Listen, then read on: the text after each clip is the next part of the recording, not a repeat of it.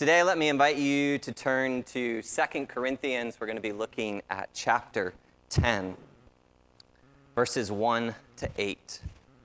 And in the passage we're looking at, actually, in a lot of Paul's letters, particularly his letters to the Corinthians, Paul has some interesting things to say about power that maybe turn on its head the way we're used to thinking about power. That, that conversation made me think about uh, one of the films that everyone is talking about this summer. The movie uh, Oppenheimer. Have any of you seen it? I have not yet been to the theater to, to see the film. But from what I understand from the trailers I've seen and the reviews that I've looked at, it tells the, the story of, the true story of the physicist Robert Oppenheimer and his Research uh, and innovation was instrumental in the United States' efforts during World War II to develop the first atomic weapon.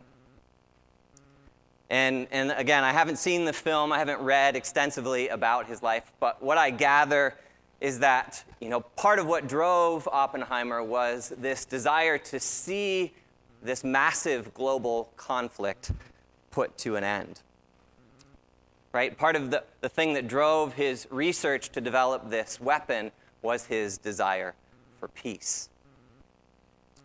And the film sort of asks that question about what's the relationship between power and peace? What kinds of power, what uses of power have the possibility to actually put war and conflict to an end? And ironically, right, it's, it's in pursuit of that lasting peace that he and his team raced to create the world's first weapon of mass destruction. How do, how do we think about these questions? Not just at a hypothetical level, right? They're not just questions that State Department is left to wrestle with. Each of us, I assume, have our own conflicts, our own battlefields that we experience opposition in the midst of. Right? We enter into relationships, whether they're in our families, in our workplaces, in our churches, with our friends, right? Where, where things can happen and, and conflicts emerge, and we're, we're forced to wrestle with well, how do we bring this to resolution? Is there something I can do? Is there a way of being? Can I wield some power in this relationship in order to bring it back to a place of peace. And if that kind of power exists, what is it? Where does it come from? As we look at 2 Corinthians 10 today, Paul actually talks about his own weapons. He uses the language of conflict and warfare. And he, he does that in part because he himself is anticipating returning to the city of Corinth. And in the last several weeks, we've talked about the sort of uh, conflicted and complex relationship he's had with the church there. Right? It's at times been this beautiful partnership, at other times, it's, it's, it's been troubled, and there's been a falling out, and there's been all kinds of mistrust. So Paul knows he's, he's turning his sights toward this return visit, toward the, the possibility of reconciliation in Corinth. But even with the, the encouraging news that Titus brought to him, that there are some seeking reconciliation and friendship with Paul again, he knows that there are still some who, who question him, question his leadership, question his character, question his authority. Paul still has opposition in Corinth. And so, as he starts into this section of the letter, Paul is, I think, framing for himself how he's going to arm himself, what he's going to, to bring with him back into that place of conflict. What kind of power does Paul look to to bring about a lasting peace with his friends there? So, as we turn to 2 Corinthians 10, let me pray for us that these words might be spoken to us as well. Lord Jesus, we long to be a people shaped by who you are, by your life, even by your death, and most importantly, by the nature, the power, the glory of your resurrection. Pray as we study these words that the words my mouth proclaims, that the, the conclusions and convictions that each of our hearts lands upon would match who you are, would be pleasing to you. It's in your name we pray, Lord. Amen. Let me read 2 Corinthians. Let me start with verses uh, 1 and 2 in chapter 10. Just before this, remember, Paul has made an appeal to the, the Corinthians about uh, restoring their friendship and their relationship. He's made an appeal just before this for them to be generous in this, this offering and collection he's gathering for the church in Jerusalem. And so now he's, he's grounding by what authority he's making those appeals. He says, By the humility and gentleness of Christ, I appeal to you. I, Paul, who am timid with you when I am face to face, but bold toward you when away. I beg you that when I come, I may not have to be as bold as I expect to be towards some people who think that we live by the standards of this world. Again, Paul in chapter 10 and following is going to begin this kind of extended defense of his leadership, of the way he does things, even of his own character. And he has to do that, again, because there is this opposition in the background. There are people who don't like Paul in Corinth and who are vocal about that dislike. Unfortunately, there's a lot we don't know about that opposition. We didn't preserve their letters, probably thank goodness, because they probably weren't very pleasant. We have Paul's side of, of the relationship preserved here in, in 1st and 2nd Corinthians. There's a lot we don't know. We don't know exactly why they disliked Paul. We don't even know for sure where they came from. They may have been outsiders who, who came either from another synagogue or, or other places and, and infiltrated the church in Corinth and began to, to sort of create a, a faction of their own. More likely, though, at least some of them are members of the original church there who've developed their own beef with Paul, and which has gone on long enough that it's, it's festered and it's created a kind of power struggle within that community. And whatever the, the flashpoints were, it led them to be on a kind of fault finding mission with Paul. Paul didn't measure up to the expectations they had. And verse 1 kind of points to what some of those criticisms or faults were. We gather that one of the things they disliked about Paul is that he was too timid to command their respect. They wanted a, a flashy or a, an upfront or a, a sort of top down leader.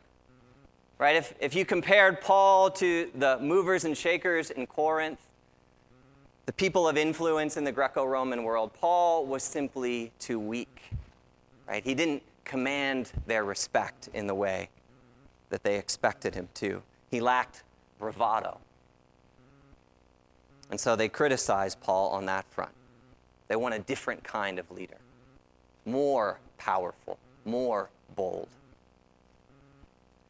That is, except his, his critics said, right on the other side of the equation, when Paul wasn't with them in person, when he was off on some far flung mission in a different part of the world, he would send them these letters where suddenly they, they complained that Paul was full of boldness, full of authority, full of, of telling them what they should be doing while he was far away. And I think at that point, his critics felt like, Paul, who are you to tell us what to do? Right, keep your nose out of our business. So he's summarizing their criticisms in verse 1. Too timid when face to face, too bold when I'm away. How does Paul answer his critics? Well, Paul could, could get into the weeds, he could, could debate them on these matters. But Paul, instead, in verse 1, says, What if the things that you attack as my weaknesses? What if, in fact, these are the most powerful claims I have to gain your respect, to be your leader, to speak with authority? Right? Throughout this whole letter, Paul keeps coming back to this idea that it's not our accomplishments that recommend us in the service of Jesus. It's not what we do, it's most often not even how we appear that ultimately matters. Instead, Paul comes back again and again to this idea that it's in our weaknesses, it's in our vulnerabilities. It's in those places of our greatest dependence and trust that we find power and strength. And so, where, where Paul's opposition wants him to get in the ring with them, right, to wrestle with them, to, to vie with them for power and control, Paul says here that he instead will choose to fight with the weapons, to fight with the strategies, to fight in the way that Jesus wields power. And if we look at the life of Jesus, we know that that set of weapons Jesus possesses is his gentleness and his humility and his willingness to love his enemies in place of their opposition and hatred. And so it's, it's on the grounds of these things that Paul is staking his claim for authority. He says, By the humility and gentleness of Jesus Christ, I, Paul, make my appeal to you. Paul says, by thinking less of myself and more of you, by being patient in my concern for you, by, by being other centered, by being self giving, by being cross shaped in my love for you. I am also going to claim power and authority in those places so that I could lead you and guide you into the resurrection kind of power that Jesus has. That's how Paul chooses to answer his critics here in verse 1 and 2. But I wonder, how do you respond to criticism? Whether that's writ large or maybe it's just the, the little micro conflicts that emerge day to day. What if, when, when we were being tempted and, and, and sort of baited and drawn into an argument, when others question our motives or question our qualifications or question our decisions? What if we actually believed that the gentleness and humility of Jesus Christ were the most powerful things we possess in those moments? I think we would discover, as Paul says next, that they are are weapons of a kind that God has given us to heal and bring peace to relationships. With me at verses 3 through 6. Paul continues. He says, for, for though we live in the world, we do not wage war as the world does. The weapons we fight with are not the weapons of this world. On the contrary, the weapons we have, the weapons we use, hold divine power to demolish strongholds. We demolish arguments and every pretension that sets itself up against the knowledge of God. And we take captive every thought, every plan, every scheme to make it obedient to Christ and we will be ready to punish every act of disobedience once your obedience is complete. Paul says this is his battle plan, so to speak. This is how he thinks about the use of power. John Chrysostom, probably the, the greatest preacher in the ancient church, fourth century church, in his commentary on this passage says that the world possesses certain kinds of weapons, certain understandings of power. And that typically they're connected to things, he says, like wealth, like glory, like cleverness, right? being smarter than the next person, using half truths, and flattering others, right, to, to gain their favor. He says mo- most of the weapons that we tend to look to are designed to make us appear powerful and to make our opponents diminished, right? To eviscerate them, to attack them, and to tear them down so that we're on higher footing. Likely, these are the, the kind of weapons Paul's opponents were using against him in Corinth. Right? Look how great we are. Look how wise we are. We know from other parts of the letters that some of them were probably saying, Look how wealthy we are. Look at all the things we possess that Paul doesn't. And on the other hand, look, look at Paul, right? He's not much to look at. He lives a life of, of difficulty and suffering. He's not very impressive in person. Right? These are the weapons of, of warfare that the world turns to. But in the heat of conflict, Paul insists that we need a different kind of strategy, a different kind of engagement. Paul says, though we live in the war, uh, live in the war, live in the world, let's not wage war the way they do. And I think the, the primary concern Paul has with this other way of, of doing battle is that typically when, when we build ourselves up in order to tear someone else down, we are targeting our attack on another person. We're seeking to, to tear down a human being. And the problem with that is that every single human being, regardless of, of what they believe, of, of what they have done, of the decisions they have made, Paul knows they are made in the image and likeness of God. And so when we attack another human being, when we set our weapons against another human being, we're actually setting ourselves against God. We're going to war with God who created that individual. And so Paul says, let us not attack each other. Let's not even attack our enemies. Instead, instead, he says, Jesus has given us weapons designed to attack strongholds, to tear down strongholds of human pride and sin. And if you look at these verses 4 and 5, Paul is actually borrowing uh, an image from the, the kind of warfare used in his own backyard, the kind of warfare he would have seen on display in his lifetime. In fact, uh, in the generation just before Paul was born in, in Tarsus, which was in the region of Cilicia in, in this part of the world, there was a, a huge conflict between the Romans and, and the people that were native to that region. And eventually the Romans came in, and the way they put down the conflict was they brought these huge siege engines.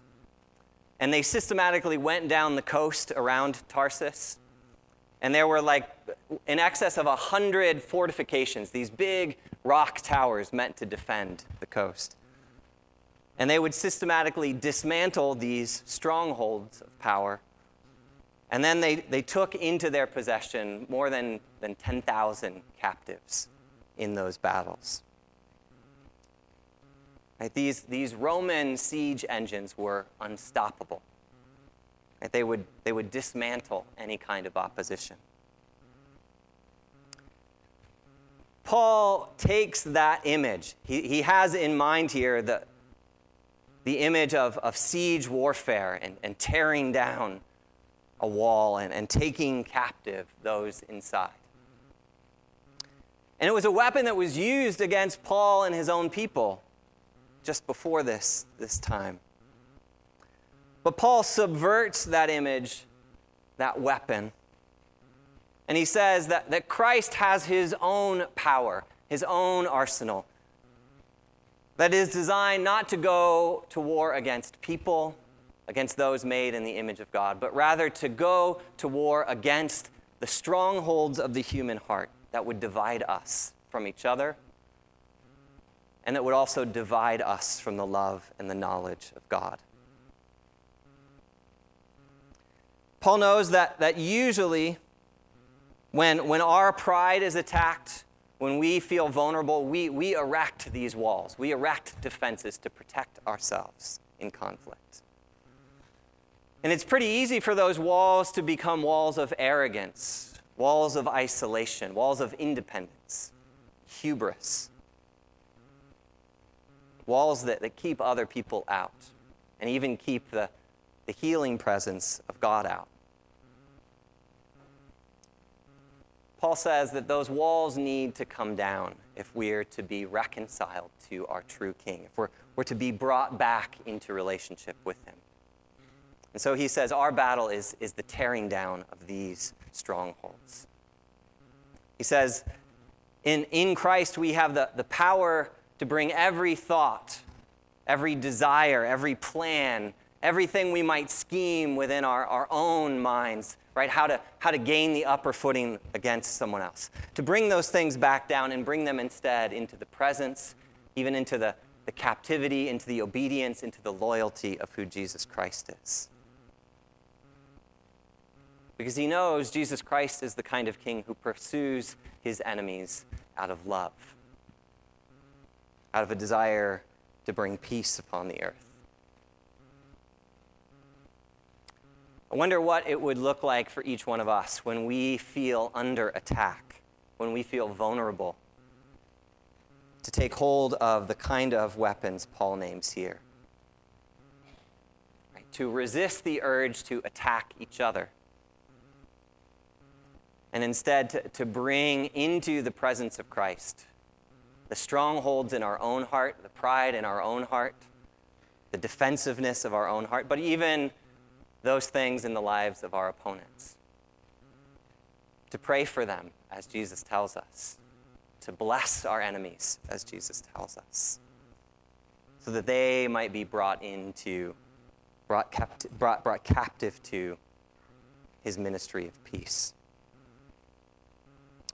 In verse 6, Paul says that, that it's his hope that he might capture the obedience of his friends in Corinth, so that when he comes to see them in person, there won't be need for, for further discipline, for, for further argumentation, for all the sort of painful stuff that comes when conflict won't resolve. Paul hopes that those things could be torn down out of an obedience to Christ instead. Because Paul, at his heart, is a church planter. Paul, at his heart, is a church builder. And I think it, it pains him to do this, this tearing down work, this dismantling work, this, this breaking down of strongholds of conflict. What he says here in verses 7 and 8, which we're going to finish with this morning, is that his greatest desire is instead to build them back up, to build their relationship back up. He says, You, or at least some of you, are judging by appearances. Right? And this goes back to their temptation to look for power and authority in all the, the wrong places. Says, You're judging by appearances. But if anyone is confident they belong to Christ, they should consider again that we too belong to Christ just, just as much as they do. So even if I boast somewhat freely about the authority the Lord has given us for building you up rather than tearing you down. I will not be ashamed of it.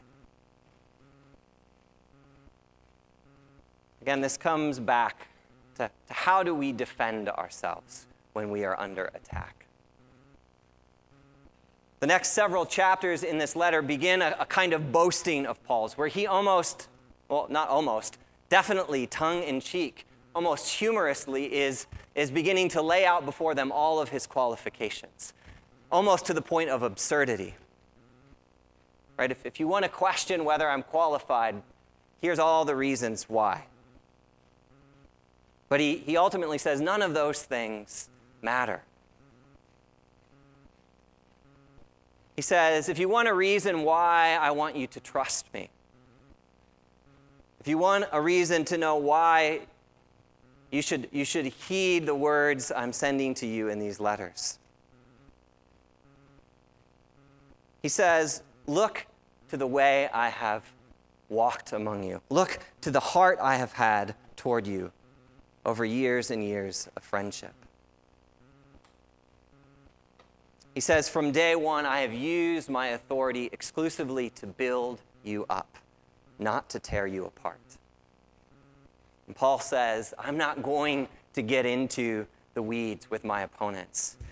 He says, I've never been ashamed of the way I've walked with you and I've loved you, and I won't be ashamed of that now, even if it costs me even if others use it to gain the upper hand.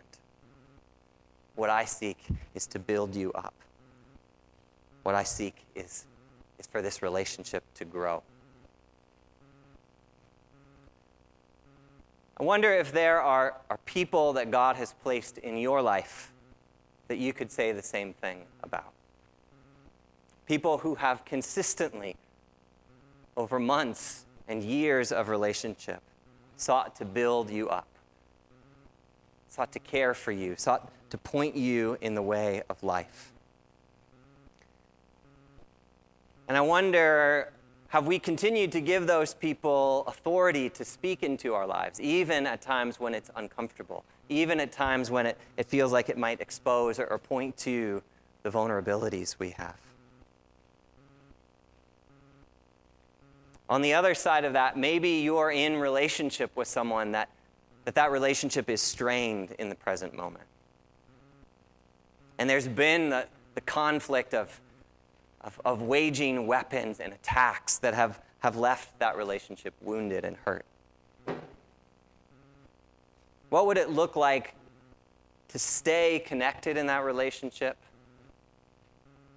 but to do so with the, the gentleness and humility of Jesus. To go about the hard work, to stay committed to the hard work of, of tearing down the strongholds of pride, of hubris, so that there, there might be a day where that relationship could be rebuilt and restored. May we choose to receive the, the power Jesus Christ offers us the power of his life the surrender of his death for us, and the glory of his resurrection to keep us and to lift us up into the power and the promise of his kingdom. Let me pray for us. Lord, I pray that for many of us, there, there wouldn't be places of hardship or conflict that, that we are struggling with this morning. But Lord, if, if there are those places that are, are hard, are vulnerable, Lord, places we are wounded, places where we need healing. Lord, help us to walk in the way of the cross, in the way of your power, in the way of your peace. In Jesus' name we pray. Amen.